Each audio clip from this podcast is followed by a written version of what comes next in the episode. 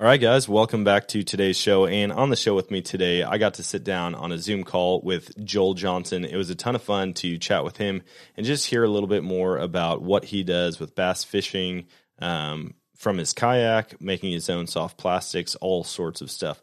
And so he gave me a lot of good advice, a lot of input on what rods and reels to use. He did, he is going to ruffle some feathers. I'm going to warn you guys as most outdoorsmen do, he has strong opinions about what to use, what not to use, what works and what doesn't. But you find that anywhere from uh, waterfowl hunting to western big game, whitetail fishing, you name it. It could be the clothes that you wear or what caliber rifle you shoot. So he's totally aware that his opinions uh, may rub people the wrong way. And he's okay with that. I'm okay with that. I hope you guys don't lose too much sleep over it. So we're going to dive right in. So please help me welcome Joel Johnson. Like he was doing things that were just badass. That was one of the coolest moments of my life. I was really scared, but knowing that Dan had the gun, I did have the rifle, like we would be okay.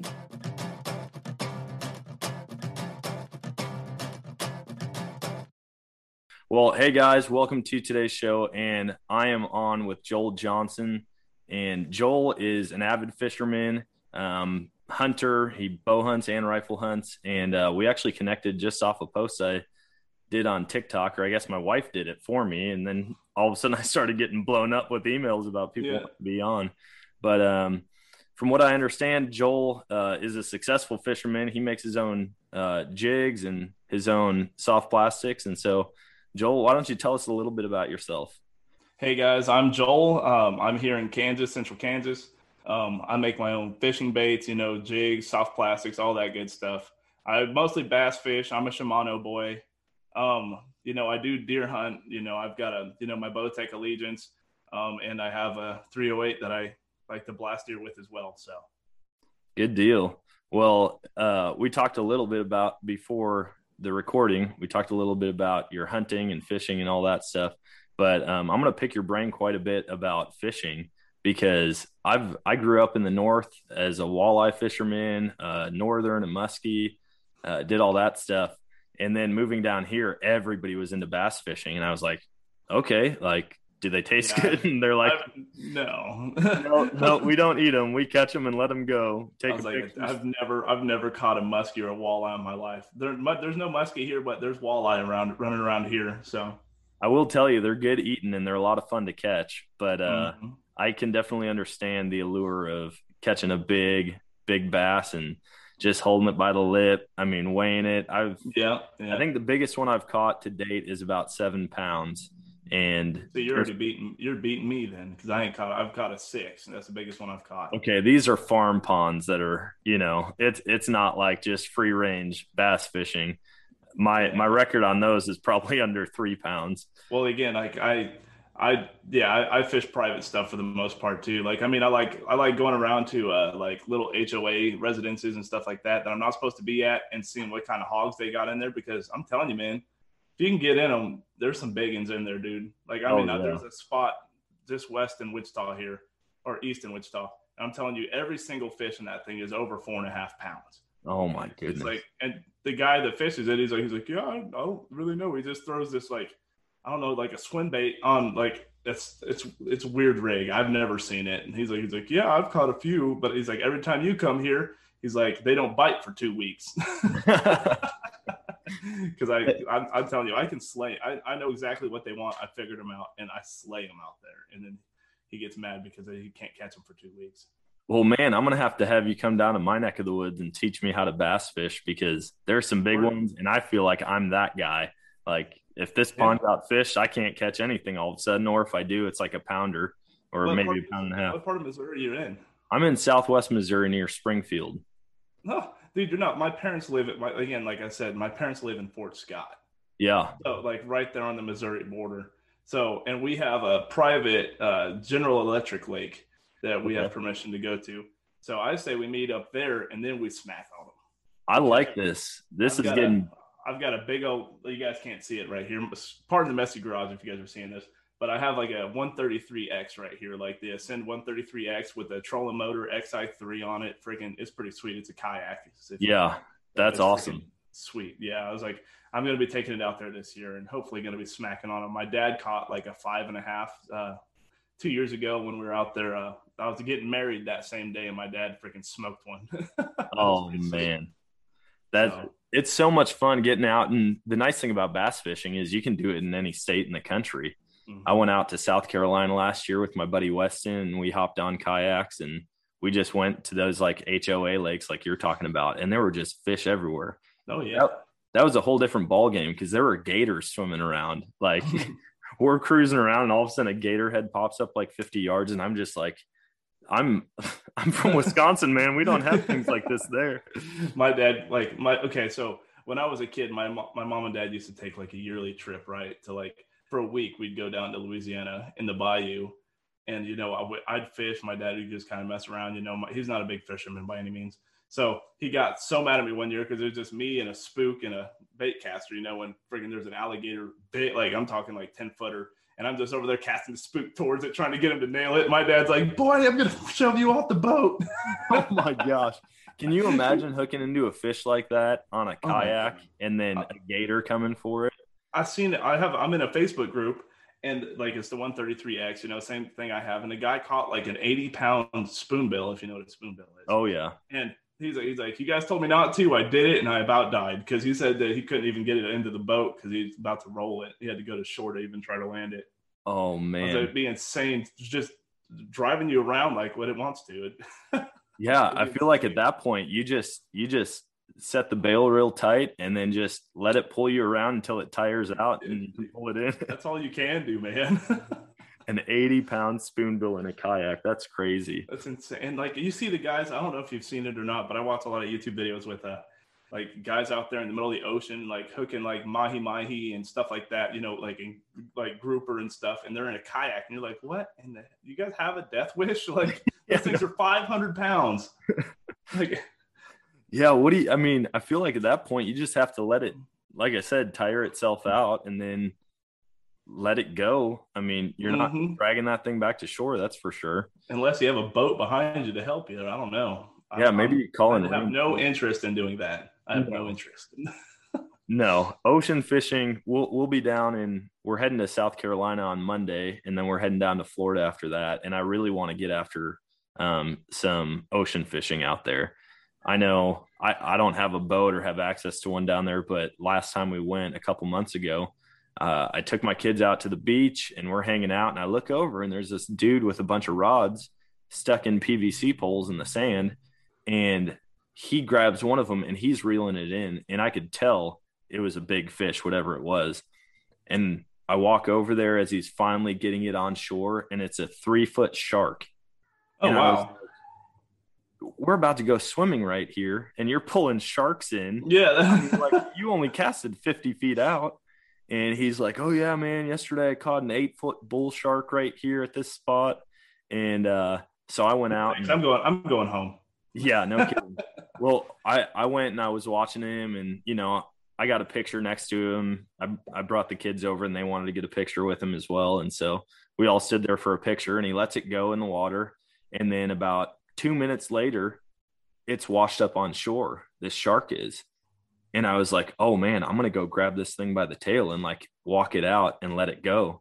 And sure enough, I got over there and it couldn't get back in the water. It was on the beach at this point. So I grabbed it by the tail. And my wife's like videoing the whole thing. Like you just caught a shark by hand. But I grab it by the tail and I walk it out and I just kind of do the little wiggle until it swims away. And before it got out of the surf, I look over and he's reeling in a four foot shark. And I'm like, this is unreal. So that's going to be my goal is to catch a shark while I'm there this year. That'd be sweet. Yeah. Well, that's my favorite thing too, is like, right, you catch a big bass, you know, and it's so aggressive. You let it go and then it like goes crazy and then it ends back up right on the shore, but he thinks he's safe because he's in the grass and you can just freaking snatch him right back out by the tail. And he's like, what the hell's going on? well, we did that. We did that in Alaska a couple years ago. We were salmon fishing and um, I had caught one. Well, you have to catch them in the mouth, otherwise you can't keep them. And there's so many of them in the rivers. I mean, there will be ten thousand of them in this little creek in front of you, and you do a technique called flossing. And when they're running up the river, you try to get your bait to go down to mouth level, and then you just pull, and it basically snags them on the lip. Well, I had caught one like on the dorsal fin, and so I had to let it go, and I did. And then I was standing out in the water in my waders, and this fish was at my feet, and it would just stay there. And I mean, it was a big salmon, and I was like, man, I don't, I really want to reach down and catch it, but I know Alaska's got a ton of regulations about fishing, and so I never did. But I'm like dropping my line right in front of its Come mouth. on, right baby, come on, I was like, man, because this one was fresh off the ocean. I mean, we were only a half mile in from the ocean, and you can tell one day like the change that they go through um, from freshwater to salt or saltwater to freshwater. It's crazy, and they're like, when they look like that, you want to be able to catch them and keep them because they taste ten times better than ones that have even been in freshwater for a couple days. See, I'm from Kansas, man. I don't know a lick about it. Like, it seems like you have all these cool experiences, and I hope I get there someday. Like, it'd be it'd be so cool to go catch shark or catch a king salmon stuff like that. I have a fly rod sitting right behind the, the computer here, so I was like, I have never caught anything on it. I went I went trout fishing this year. Didn't I was like I went once and I didn't ever catch nothing. So I was like, you know, Man, that's what it is. You got to take that out bass fishing and give I it a should. It's a it's a fi- it's a five weight, so it'd be a hell of a time. yeah my my buddy drew uh he comes out fishing with me all the time and he brings his fly rod and we'll go out to these farm ponds and he'll do a little fly on top of the water and those bass eat it up and it it looks like a ton of fun i've never caught one on a fly rod but when i watch him trying to reel those things in it's it seems like a great time I might have to do that this weekend. That sounds like something fun. do it man send me some pictures and video if you catch Oh it yeah, I was like, I'll have it on video for sure. It's just trying to get them to bite because the place I go is like I don't know. It's just top water sucks out there, man. But you know, if it's a, like a little bit slow sinking fly, I might do a little better. Oh yeah, I bet that I bet that'd kill him out there. Um, hey, tell me a little bit about your plastics because I want to hear more about that. I've never made my own lures or jigs or anything. Okay, Um, so I use a okay. So first off, you have to start with a thing called plastisol. Plastisol is like the compound that you can heat up and it makes into hard plastic. Here, I'll just grab something real quick because I have it right here.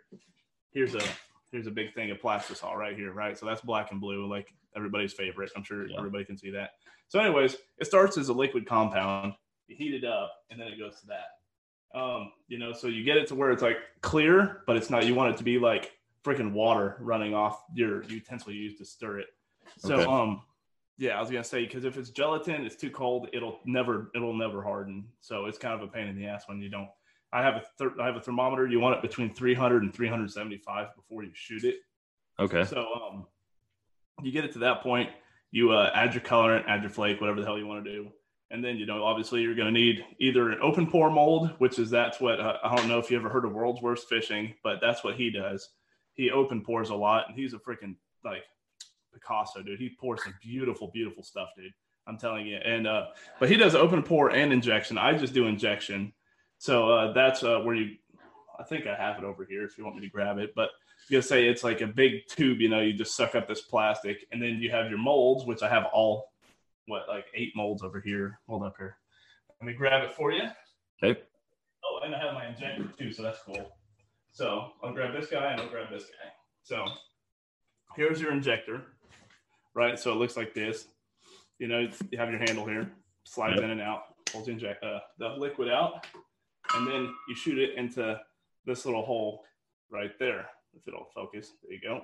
Okay. And that fills up. You want to clamp it though, because if you don't clamp it, it will like bubble out. It'll freaking spread everywhere. You don't want that. This is the CNC uh, toad mold by Do It. Oh, nice. So that's a top water toad there. You can, you know, just rig up weightless and or weighted, whatever you want to do. I don't. You can. There's no wrong thing to do in bass fishing. You know, everybody's gonna hate on me for that, but will anything. Like a couple guys have caught them off cell phones. Like they'll freaking duct tape, you know, cell phones to the line and then freaking treble hooks. And I- I actually watched a video of a guy do that with an old iPhone. I'm sure, I'm sure that was uh, kicking their bass TV. Yeah. I think he did it with a GoPro and an iPhone and Legos and all sorts of stuff. so there's no there's no wrong way. Everybody can be like, oh yeah, you know that's trash. This lure's trash. No, probably just you're not throwing it in the right place because they'll eat damn near anything. Yeah. Yeah, So- I've no- I've noticed that when I'm fishing. It's like I think something's not working well or you know, my buddy's like I've never caught a bass off of that. And all of a sudden I throw it out and I'll have one hit it out of nowhere and he's like, Mhm. "Are you serious, man? That's never worked. I got rid of all those lures." And I was like, dude, I don't know. I'm not a bass fish, fisherman. All I do is I go, you know, if I was a bass, would I eat this? Maybe I'll give it a try. And it works quite a bit of the time. I was gonna say I listened to a ta- like a podcast called Tackle Talk. I don't know if you've ever heard of it or not, Mm-mm. but uh, he yeah, I was like he uh he does a lot of tips and tricks and shit like that. But he made a good point in the uh, episode that I listened to yesterday about you know pre-spawn fish and uh, about how they like you know if you're a sniper and your prey is out there, would you rather be in the wide open or would you rather be in the shade underneath a tree at a thousand yards? Well, I mean, you know what I'm saying. You're gonna Yeah. you're gonna kill it. So that's what a bass or that's what fish think in general. Predatory fish think in general. You know, they're gonna hide up in the shade, in the cover, and then they're gonna wait for that little fish to come right out in front of them in the sunlight, not thinking about anything, and then you're gonna snipe them. You know, you're gonna friggin' right on them. Oh yeah. So, so I mean, if you can pitch or flip or cast into something like heavy brush, heavy cover in the shade, something like that, you're no, you're most more than likely going to get bit because they like being on the they like being on cover. So Yeah. Well, we had a I worked at a camp out in Colorado and we taught people how to fish and shoot and you know, shoot bows and all this different stuff. And we had a pro fisherman show up and he was just doing like a tutorial for a lot of the new guys on what's best to teach kids on how to how to catch fish. And he was like this cast right here catches more fish than, you know, cranking it a 100 yards overhead and it was just the pendulum. You know, he'd bring the weight back, he'd let it swing, and then he'd let it go. And he's like, you can get so accurate with it. Practice out in the uh, out in the yard, put a soda can out there, and try and knock knock the soda can down. And he's like, Mhm. because typically they're like you just said, in cover, just waiting. And if you can put it right in front of them, they can't help but grab it. But see, he's going from a boat. Per- like, see, I'm going to disagree a little bit because there's a difference between on the water and on the bank. hmm You know, so that's good. That's cool and all. Like, it works when you have a graph telling you where it's at. You know, all that stuff.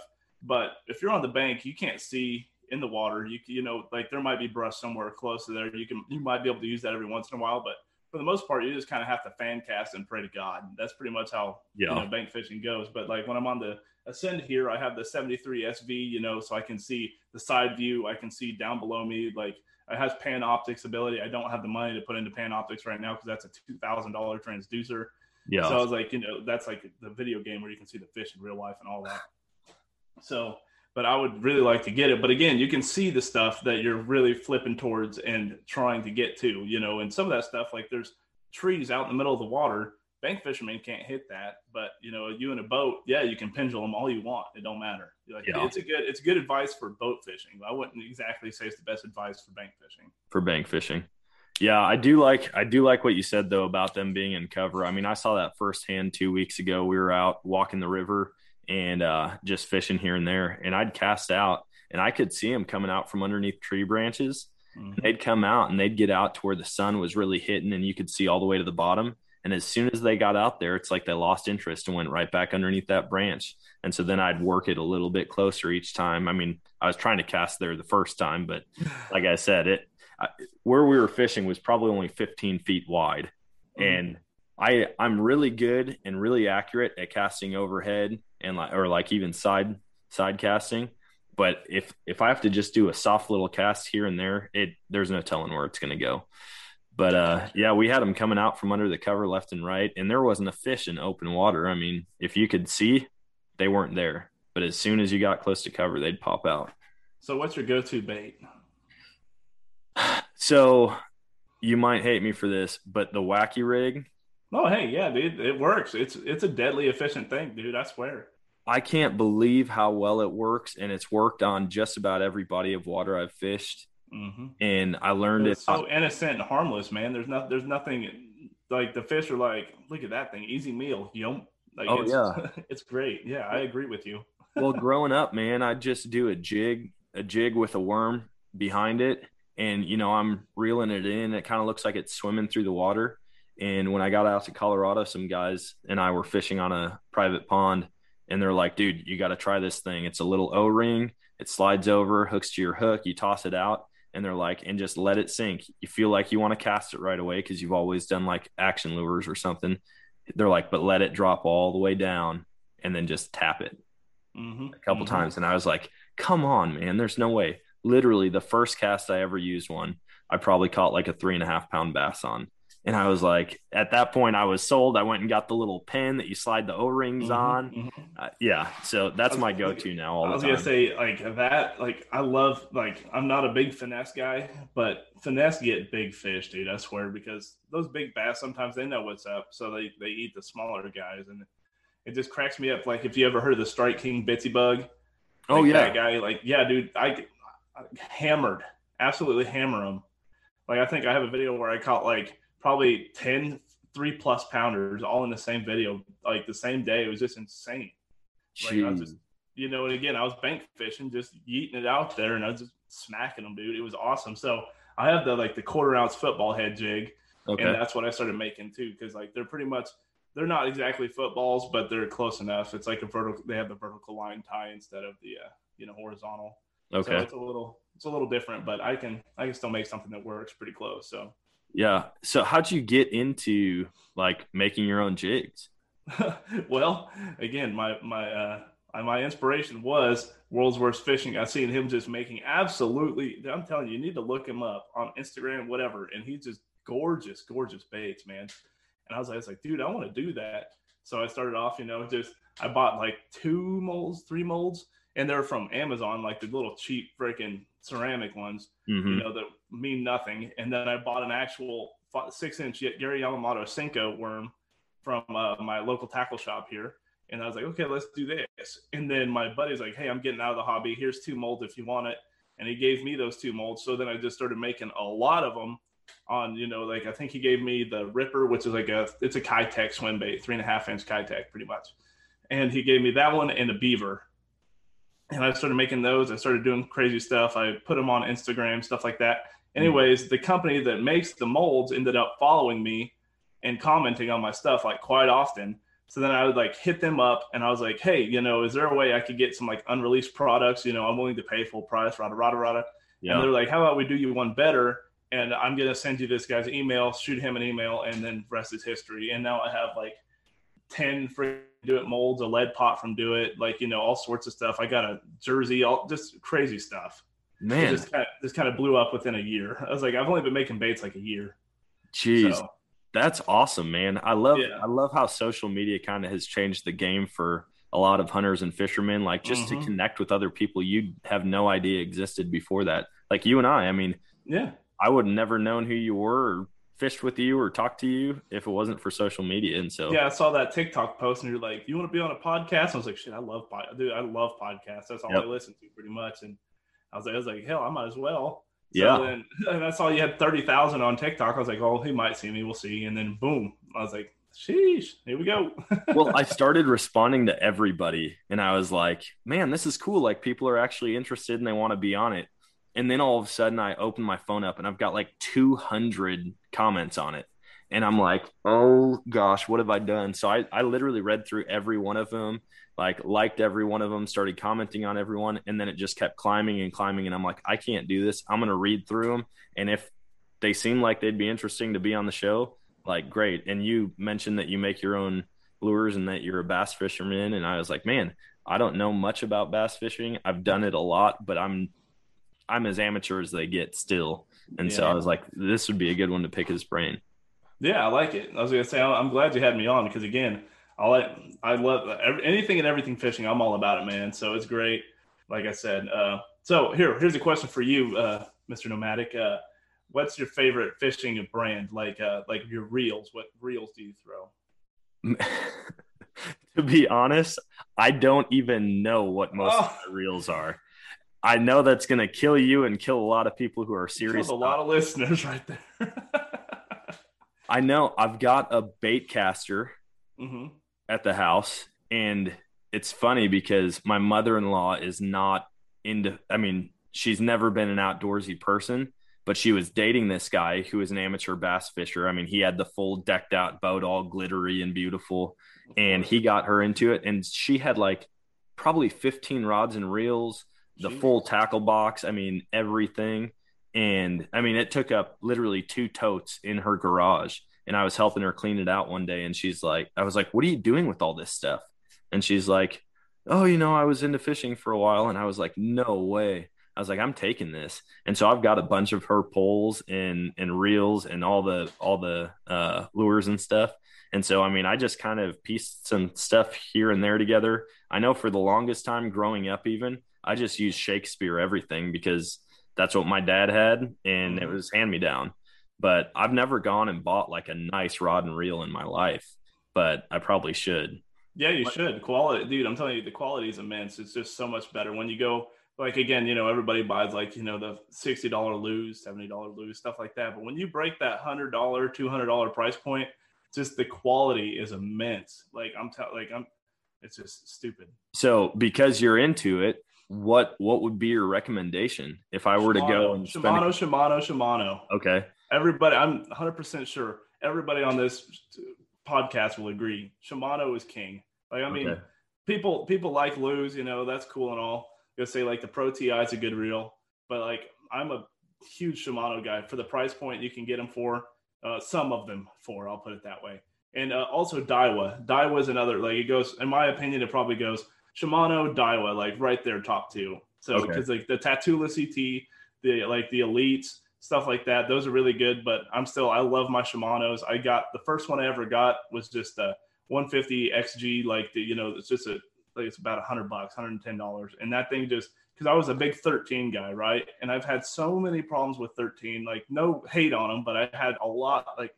I went through like four Fate Blacks all on warranty because they like you would jig them and then the spool would just back spool on you for some reason. I don't even know, but it was like you have tension on it and you know your things clicked up and you would just be jigging and all of a sudden it would just give out and spin out and you're like bird nest on the spot. You're like, what the hell's going on? So I went through four Fate Blacks. I've went through one Fate Chrome because the one I as soon as I bought it, it was broke. I don't even know what the hell's going on there, but I've had that. I still have the Fate Chrome and I have a white 13 right here. Actually, I can grab it for you.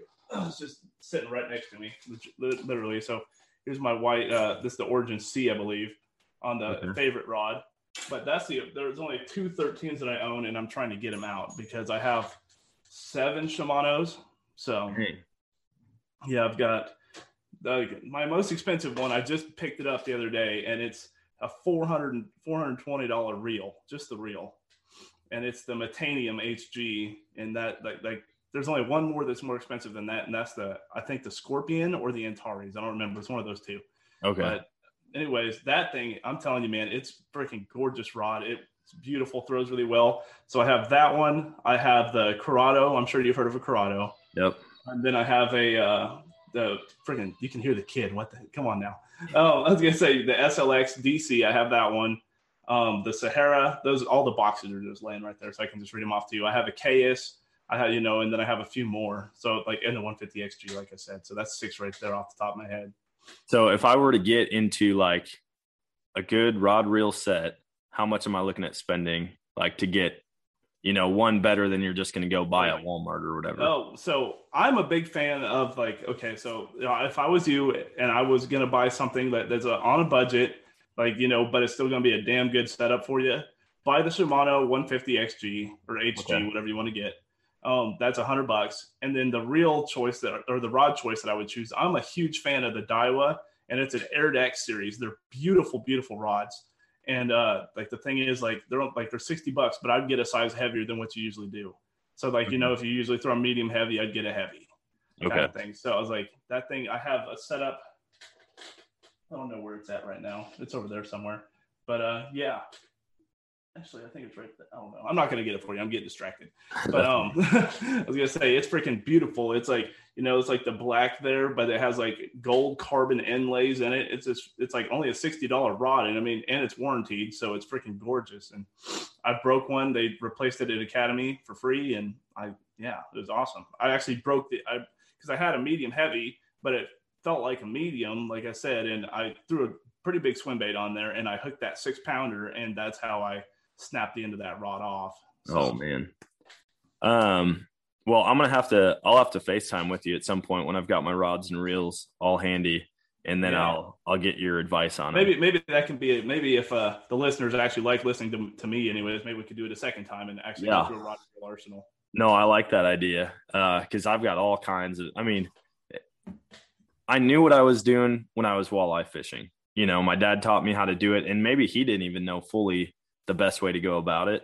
But once I got to bass fishing and I went to I went to the store and I'm looking at all this stuff. I'm like, dude, I don't know what kind of line I need for bass. I don't know what kind of baits they're going to use now or eat. Now I know they'll eat just about anything.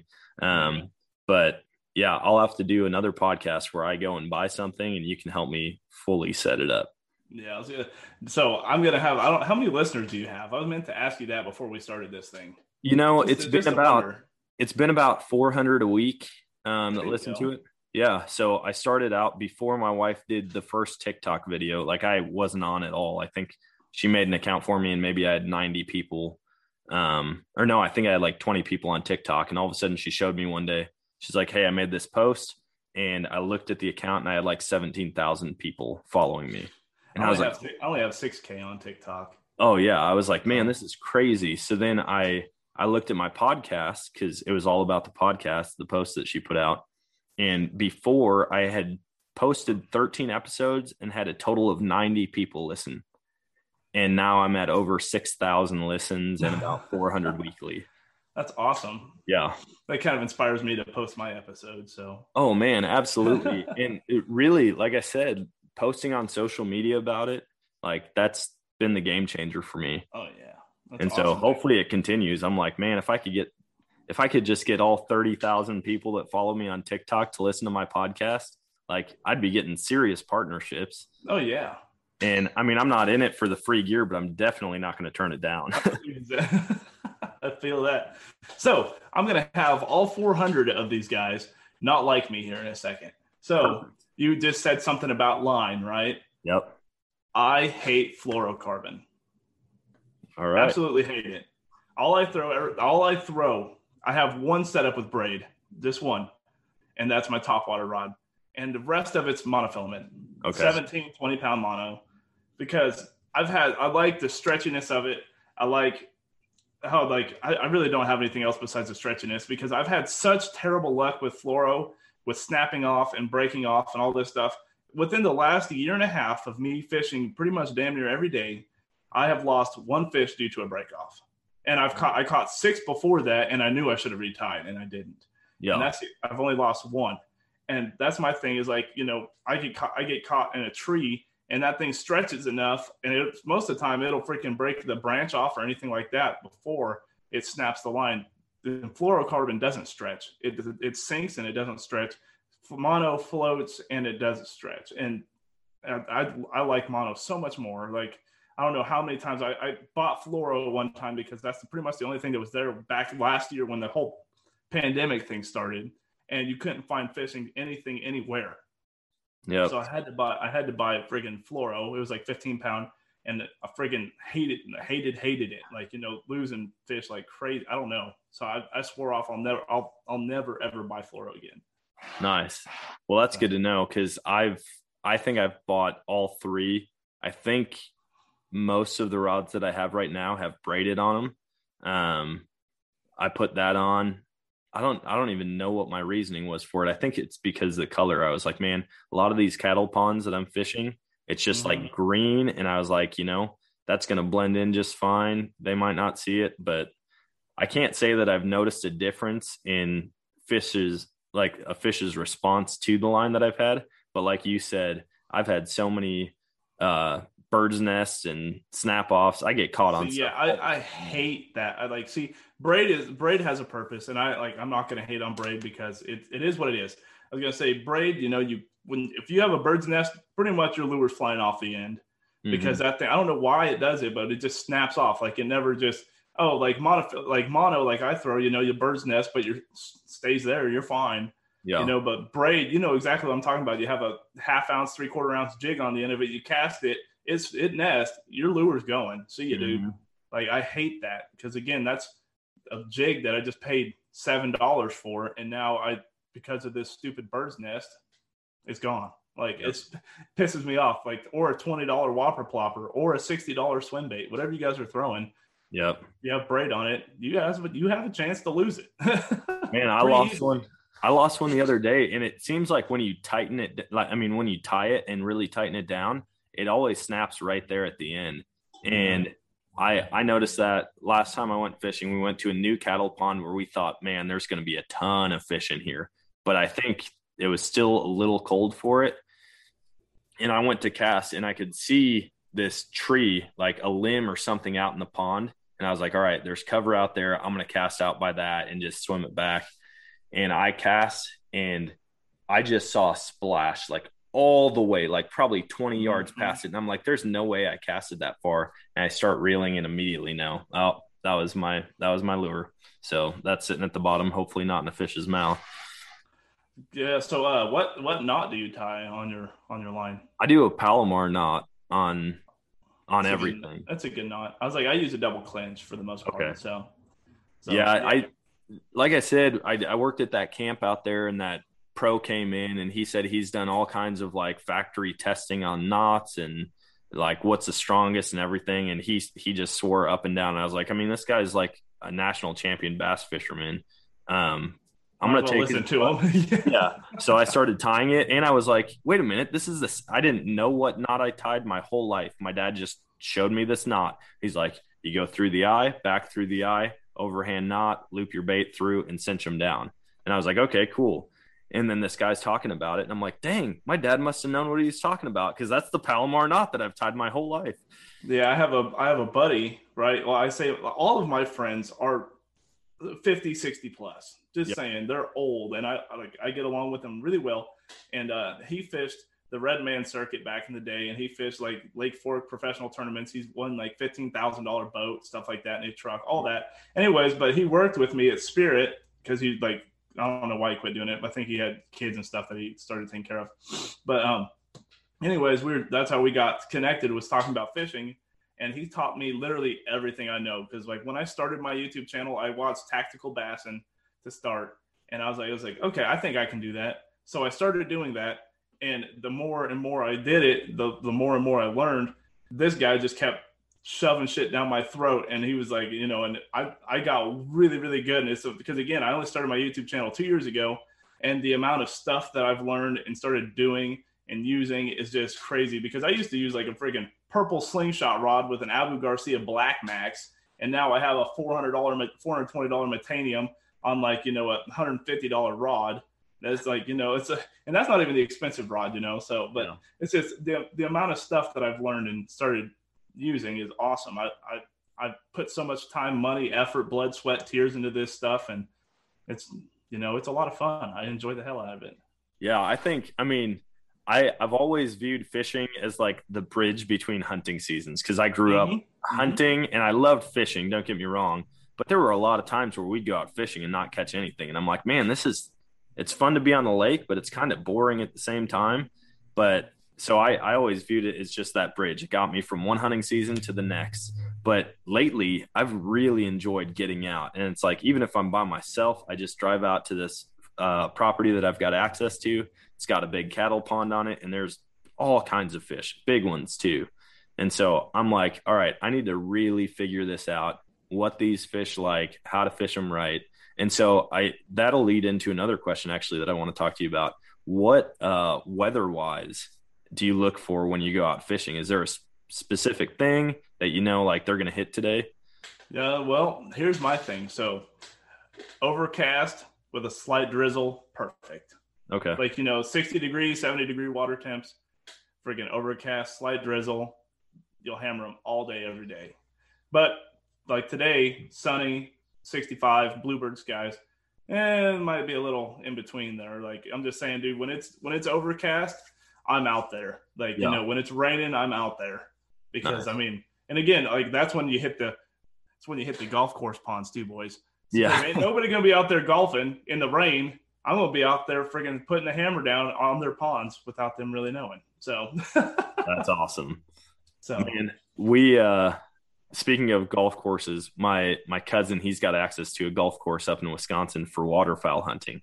Mhm. And this guy's like, man, I hate these geese. They come and they poop on everything. They tear up the fairways. They harass golfers. So he will straight up give him a golf cart. They load their guns on the back of the golf cart and they'll drive right out to these ponds and get out. And there's geese everywhere. You can actually see a video of it on my Instagram um, of them jumping out of the golf cart, him, my brother, my cousin, and somebody else, and they're just raining birds out of the sky that just took off when they jumped out and chased after them. But I'm like, man, that'd be perfect, a perfect spot for fishing. And like you said, on a rainy day, it might be Mhm. worth stopping and talking to the manager, like, hey, nobody's going to be out here fishing. Do you mind if we, or nobody's going to be out here golfing? Do you mind if we come fish? Yeah, yeah. Again, like I don't know. I'm I'm more of a person to ask for forgiveness before permission. Yeah. So I mean, in some in some subjects, you know, but, Yeah. you know, but if I if I intend on building a relationship with somebody, then you know I'll ask for permission and you know go on that route. But I mean, if again, if it's for a simple video for an hour and a half, I'm just gonna go do it. Like, I mean, Yeah. there's no point. if they come out, they come out. You talk to them. You say, okay, I'll leave. It's true. So, but I was gonna say, uh, Seek One. I know, I know you know who that is too. Seek Mhm. One. Yep. Um, like their whole golf course deer extremities, like they do. That's pretty sweet too. I enjoy watching that. That's Oh, yeah. super cool. Man, It's there's like a lot of cool. blood all over hole number nine. There's so many cool like urban stories that I've been hearing Mhm. lately just from listening to podcasts of people hunting, fishing. I mean, hunting everything right in the middle of the city. And like you said, golf courses, um, like rec centers, local parks, you know, that are open to it. A lot of places you can like apply to go and, and hunt or fish there, and you'll get in a lot of trouble if you don't. But um, yeah, I've I've really gotten into the urban side of things lately. yeah, I was like, out, or out here, it's kind of difficult because there's not really anything urban in Wichita that Yeah, I know of. That I know of. Like, I mean, you might see a deer sometimes, but it, I don't know. There's nothing like crazy wooded areas out here, or there's not a whole lot of anything out here. Honestly, it's just flat land and farms, and there ain't like here in the middle of Wichita. There ain't like like they have Atlanta where it's all like you know they have like a five acre stretch of wooded area, which is enough for them to mess around in. Out here, we don't have nothing besides flat land, so yeah. they're you know they're not going to just expose themselves all day every day. So. Yeah. So, um, back to bass fishing. I want to know, like, when you go out to a pond or to a lake or wherever you're fishing, what do you look for first? And the reason I ask is, again, that pro. Everything that I think I know about bass fishing has come from this dude. He's like, he told us on a windy day, go to the side of the lake where the wind is hitting. Correct. And he's like, that's just, he's like, when I get out on a lake, that's the first place I go. And I was like, spinner, okay. with a spinner bait. yeah. so Yeah. I was like, I windy day, corner where it's getting blowed into, all that stuff.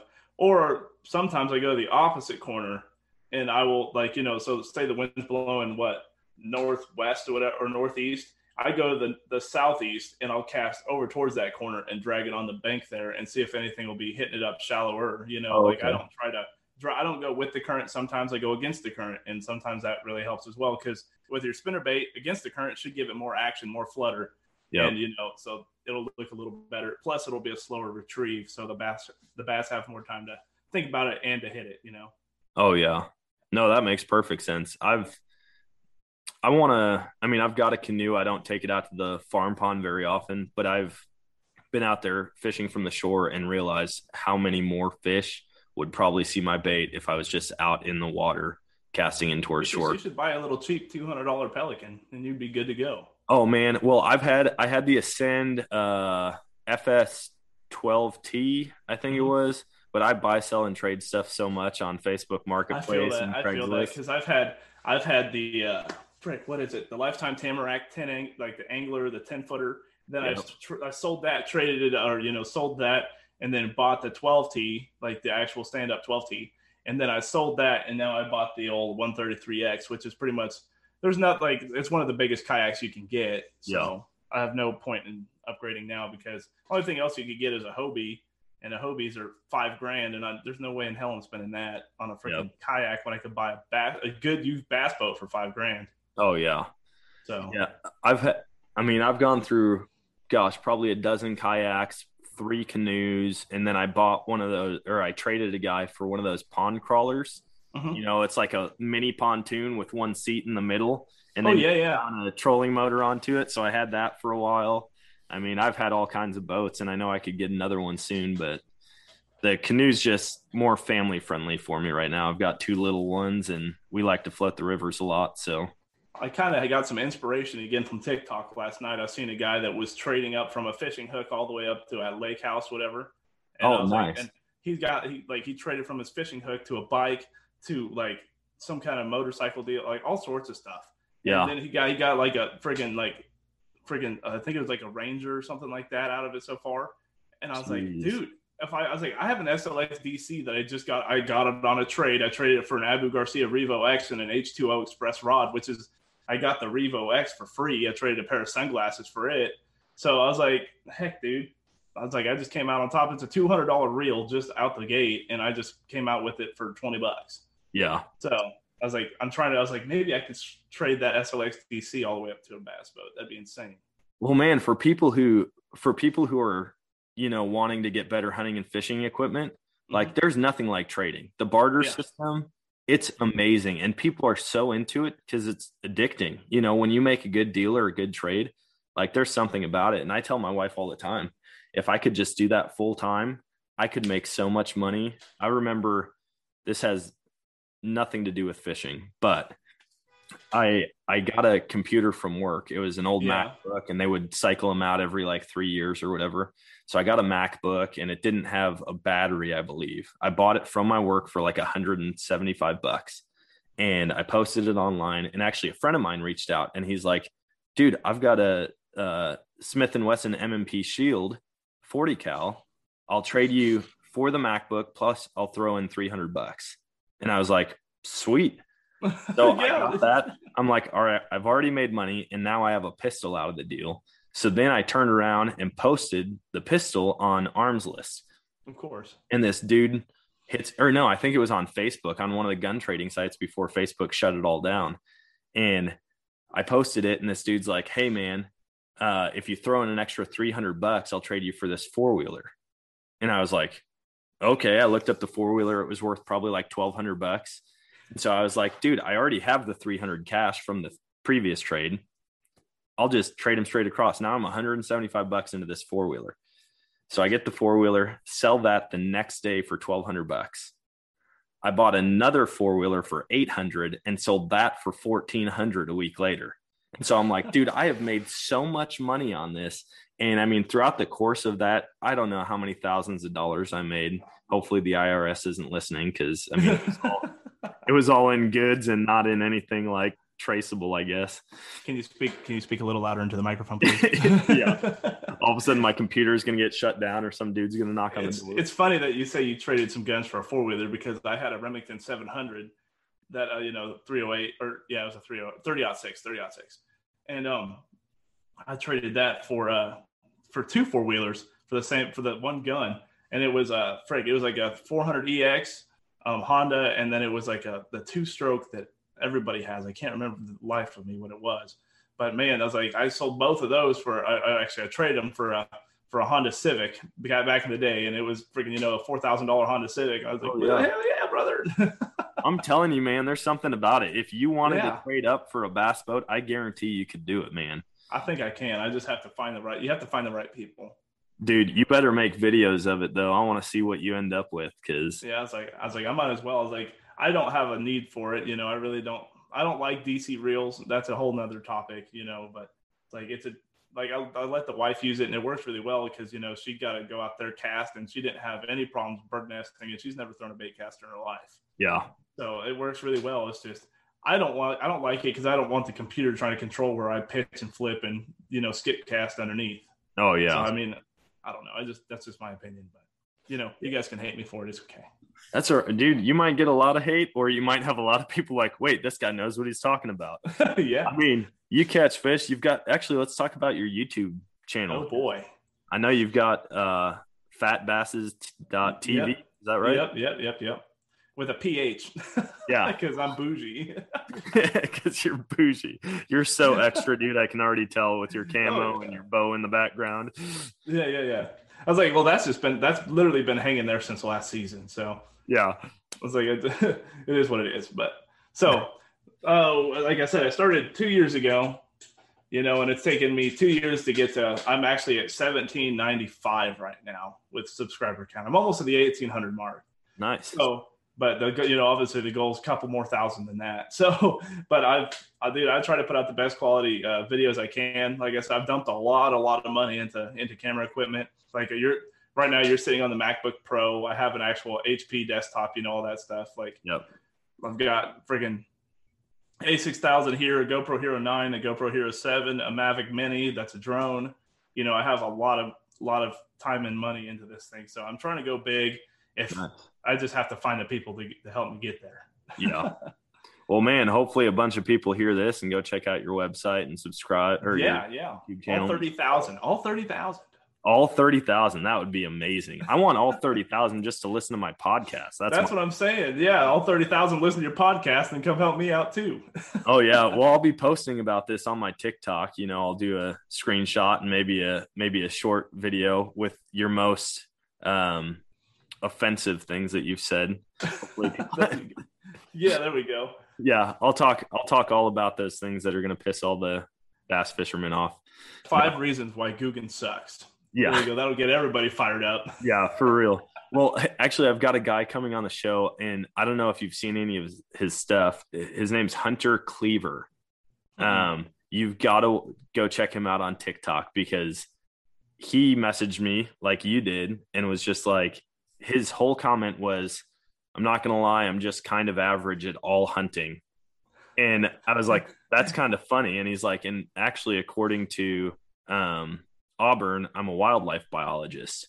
And I was like, dude, I got to check this guy out. That's like, kind of cool. Yeah. who says that in order to get on a podcast? Like, it was just kind of a weird thing. And so I go and I look at his YouTube or his uh, TikTok account, and I was dying, dude. I was sweating. I was laughing so hard watching his videos, and all of his stuff is just to mess with people. Like, oh yeah. one of the things he said, he's like, all right, the top three fish to eat, the tastiest fish in the world, starting with number three, catfish, number two, crappie, number one, largemouth bass. Follow for more. and like the whole thing was all about it. And uh, so, yeah, I, I follow a guy like that. He's from Oklahoma. His name's Ethan. I don't I don't know his last name, but dude, I'm telling you, that's all. He's a troll account. That's all he is is a troll. Yep. And it's and it's so funny just because you know where to get the biggest deer, the neighbor's property at night. yeah. That's exactly what this guy says, man. He, ta- I mean, he trash talks every type of fire, like all the most popular brands, like Six Five Creedmoor. He talks about how those don't have any stopping power, they don't fly fast, they bounce right off of deer. Um, he taught he trash talks bass fishermen. He's like, bass fishing isn't a sport, ping pong's a sport. And like the whole thing is just to get people ruffled up and stir the pot a little bit. Yeah, he's like another one of the Ethan guy talks crap on bows. You know, he's like, he's like, you know, if you shoot a PSE, you probably kill some big deer. You shoot a Bowtech, you're a pretty cool guy. If you shoot a Matthew, you probably like Winnie in the butt. That's hilarious. With my Mathews hat. Yeah, with your Mathews hat. Yeah. Yeah, I don't shoot a Mathews. Ugh. I shoot a Bowtech, but my last name is Mathews, and I'm also from Wisconsin. So I'm like, man, I just feel rep. like I should be repping it, especially because we both only have one T in the name. Not many of us have that. So I keep cra- I keep crossing my fingers, hoping somebody reaches out and they're like, "Hey, you're actually my cousin, and I'm the owner of Mathews." But I don't think it's going to happen. Maybe maybe if all thirty thousand of you would actually get on here, maybe Yeah. can get on that. I'll just I'll do 23 and me and hope You that know who that. Chris B is, don't you? What's that? You know who Chris B is? Yeah, yeah, yeah. Yeah, yeah. I was gonna say, I, like, he has a big sponsorship like that, and I was like, if you do you keep growing on the path you're growing, you you might end up up there, buddy. I hope so, man. That'd if so. I'm gonna. If so, I'm gonna take you out fishing wherever you want to go, man, Lake Fork, baby, let's go up in the creek. Yeah. dude. Um, what, speaking of uh, where you want to go fishing, where where all of you fish? Is it mainly Kansas, or do you take? Yeah, mainly Kansas. I don't really travel a whole lot. Like you know, I'll go. I'm in you know club tournaments and stuff like that in my bass or not my bass boat. Sheesh. My uh, my kayak here. We have a local. We have actually there's four or five groups in Kansas that uh that you know do kayak fishing and uh we all meet up and stuff like that like for tournaments and stuff. So it's a lot of fun. But we actually have one the 15th on Wilson, but it's a national qualifier. So there's going to be like 500 something boats there probably and you bet I'm not paying a hundred bucks just to get it stolen from me. I, I'm good, but I ain't that good, and I don't care enough to lose a hundred bucks plus my four hours up there. I ain't doing that. So Yeah. Dang. If if it was a lake that you fish like all the time, you think Mhm. you'd jump in on it? oh, probably yeah, but I don't, so I'm not going to. I'm not going to risk it. Like a couple of my buddies, like, oh, come on, quit being a puss, and no, no, no, no, no, I ain't playing that game, dude. Yeah. I was like, I'm already going to be losing money driving up there, plus the food, plus all that, and then losing a hundred bucks on top of that. No thanks. So I'm going to a catfish tournament in, on John Redmond in uh, in Burlington, Kansas, uh, the 15th instead. Nice. But then we're going to be out your way, actually, uh, the 29th. Oh, dang, man. I wish I was around. We're uh we'll be in Colorado the 25th through like the 29th and then in Utah after that. We the nice thing is I know you were like, "Oh man, you take all these trips and stuff and you've done all this." Like me and my wife, we don't make a lot of money. We never have, but we like to travel and we've always had jobs that have allowed us to do that. And so like right now we renovate campers full time and I'm actually going to start soon making hunting and fishing campers like just decked out for you know if people want to go on a fishing trip or on a western big game hunt like they're going to be tricked out so that they've got everything they need right there in the camper um, Maybe, I, need- maybe I need to hit you up whenever I get a couple hundred thousand subs, and you can build me one. there you that's go Something I want to, that's something I want to get into. I like I like the like the tiny homes and living out of a truck kind of thing. You know, just yep simple off grid kind of thing. That's what I like.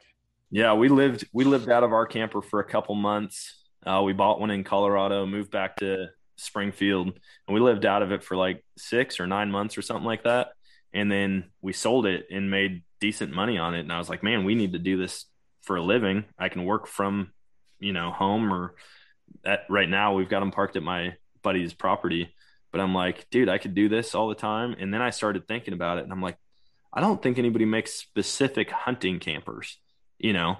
Like they might have a custom one done but Freaking LFG Lake Fork guy on YouTube. He just bought one the other day, and I don't remember who it is, but the waiting list is freaking immense. Oh yeah So I was like, there's a huge market gap to be filled there, and if you can get in it, then you can get in it, dude. You Oh, say- I can't remember because he said he waited like eight months or something like that for it, or some, you know, something crazy. oh yeah But I, f- I forget. It's like an Oc. It starts with an O. I know that. I forget what the actual name of the camper is, but it's pretty freaking cool. So Yeah. Yeah, my goal is to I mean, it's going to have rifle racks, gun holders. I want to try to see if I can get decked the truck bed company to do like under storage compartments so that you can like have your bow in like a foam deal in the under storage, get it out nicely, get like scent lock stuff. I mean, you know, trick it out for the people who have the kind of money to pay for it that they're Yeah. going to be like, "Man, I don't need to buy anything. Like it's got everything right here." But have like a cleaning station for you know, a deer or fish or whatever, have a fryer in there. Yeah, I mean- that's what that's what uh, LFG has. Like he's his sli- slides out from the back, right behind the rear axle. There, his slides out there, and it has like the kept the cooktop there. Plus, it has the old uh, like your prepared like your prepping station, whatever you want to call it. And, Yeah. you know, it's got it's got pretty cool stuff. So, I mean, again, if you haven't seen it, go look it up. It might give you some inspiration and some, yeah, some I'm gonna ideas. check that out. Yeah, I've got I've got a bunch of thoughts on how to do it, but I'll have to check him out and maybe rip some of his ideas off. Yeah, I was like, there's only there's only a few Googans I can stand, and he's one of them. So, yeah. well, dude, it's been awesome talking. Um, yeah. I know we're coming up on time here in a little bit, but if people want to check you out uh, on social media, what are your handles on Instagram, TikTok, and YouTube? Same thing all the way around. P H A T B A S S E S dot TV. Nice. So yeah, I'd I'd definitely recommend anybody go check him out. Check out his YouTube videos because, like he said, he's got great camera camera equipment. He obviously knows what he's talking about.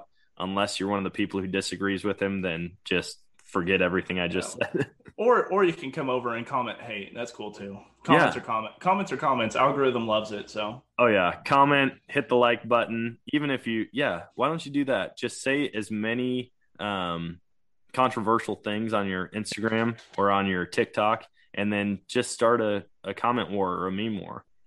I might have to. Might have to. That's a good idea. I, I haven't posted anything on TikTok in a long time. And again, like my TikTok deal, like the highest the highest viewed video I have is 258,000 views, and it was me painting a geo tracker with a roller brush and tractor paint. That's awesome. It was stupid. Like it's just my neighbor was over here. He's like make Maaco quality, and then like Yep. Swiped it up like that, and that was the end of the video. And that was 258,000 views. It was like, what the hell's going on? Isn't that crazy? I mean, it's just it's wild the things that go off on on your TikTok or on your Instagram. Yeah, like you can make something friggin' like I said, I put a lot of time and effort into editing and making this cool stuff for like a TikTok or YouTube or Instagram, and then it's the stupid BS reels that freaking blow up, and you're like, okay, this is stupid. I'm not.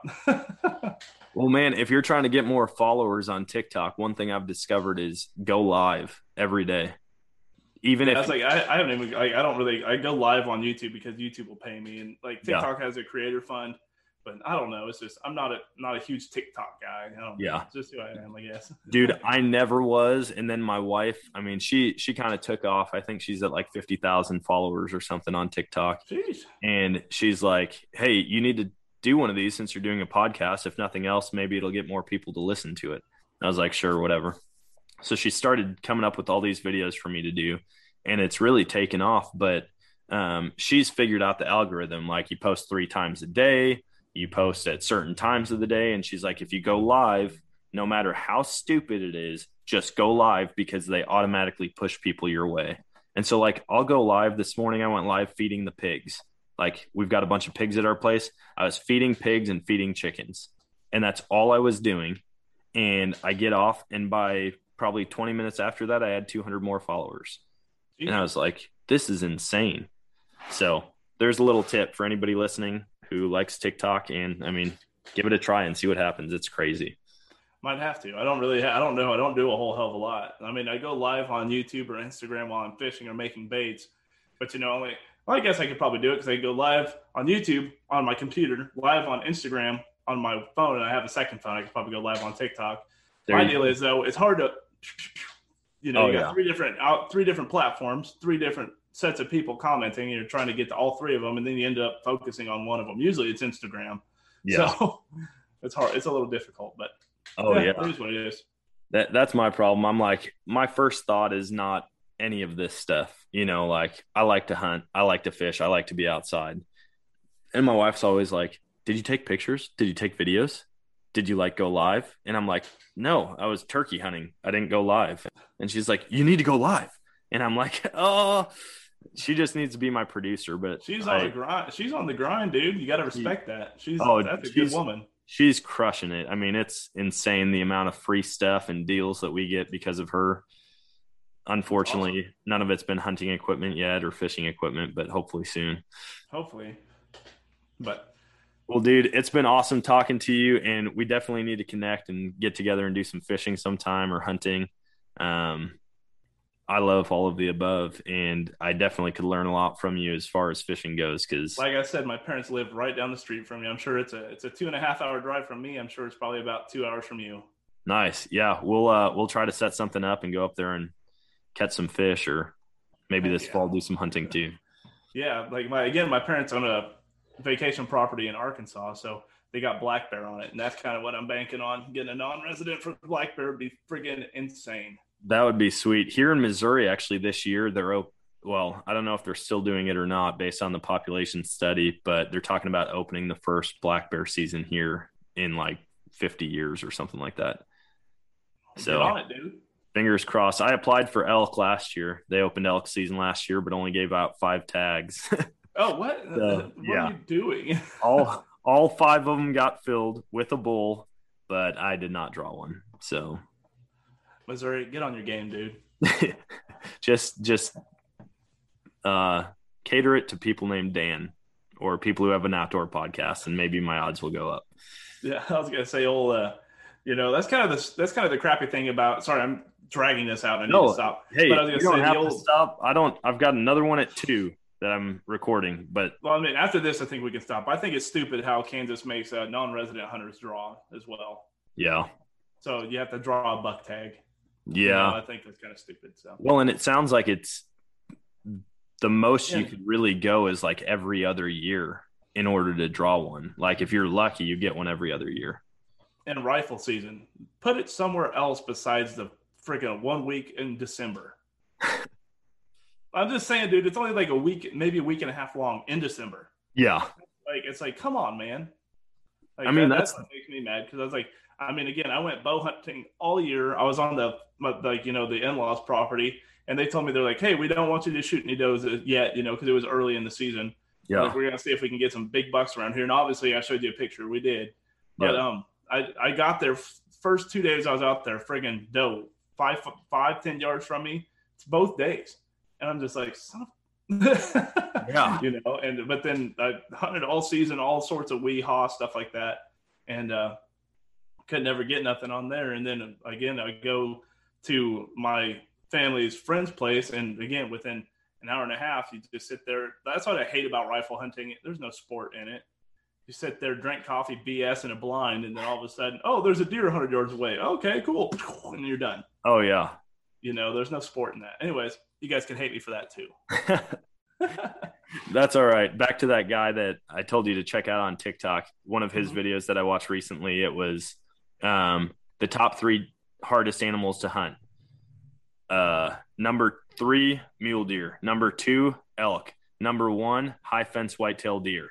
And then he goes, he goes, public land hunters are trash. And that was the whole video. yeah. I was like, man, this is, it's just so good. Yeah, well, dude, I, I, uh, I could one up him, you know. White mule deer, whitetail deer, cougars. yeah. oh gosh. My wife's gonna come out here and pimp slap the piss out of me. yeah, no kidding.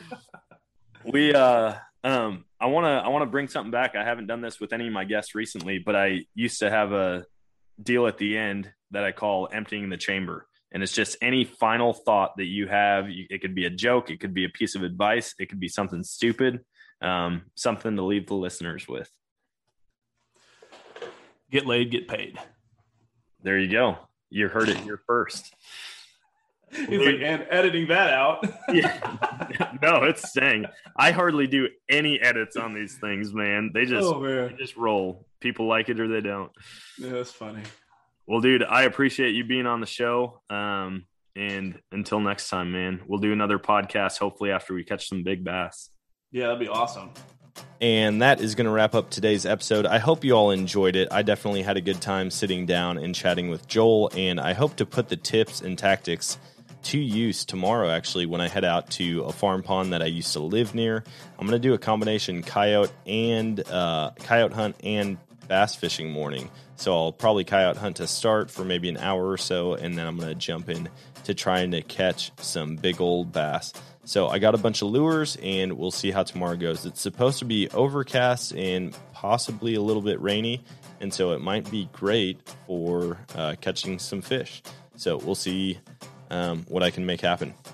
But until next time, always choose adventure and God bless. I hope you guys find a lot of success in the outdoors.